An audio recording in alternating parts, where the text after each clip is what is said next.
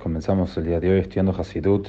Hoy, lunes de la semana de Vallejí, leemos en la Torá, en la segunda día de Vallejí, como sintiéndose próximo a morir, Jacob envió a llamar a Yosef y lo instruyó para que no lo enterrara en Egipto, porque temía que los egipcios convirtieran su tumba en objeto de idolatría, al haber sido gracias a su bendición que finalizaron los años de hambruna.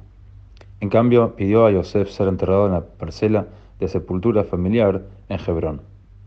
Tiempo después, Jacob cayó enfermo. Yosef tomó a sus dos hijos, Menashe y Efraim, y los llevó con Jacob para que recibieran su última bendición. Jacob sorprendió a Yosef al informarle que había designado a los dos hijos de Yosef como cabezas de dos tribus independientes y en condición de igualdad con las de los propios hijos de Jacob. Dice el versículo, Vayomer, el Yosef, Reopon paneja lo filalti, gam Jacob le dijo a Yosef, ni pensaba ver tu rostro, y resulta que Dios también me hizo ver a tus hijos.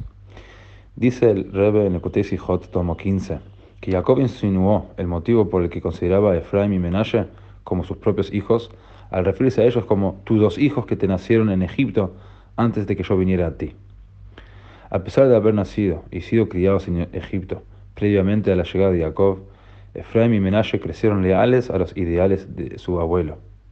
Es por ello que Jacob los consideraba tan leales a él y a sus ideales como lo eran sus propios hijos.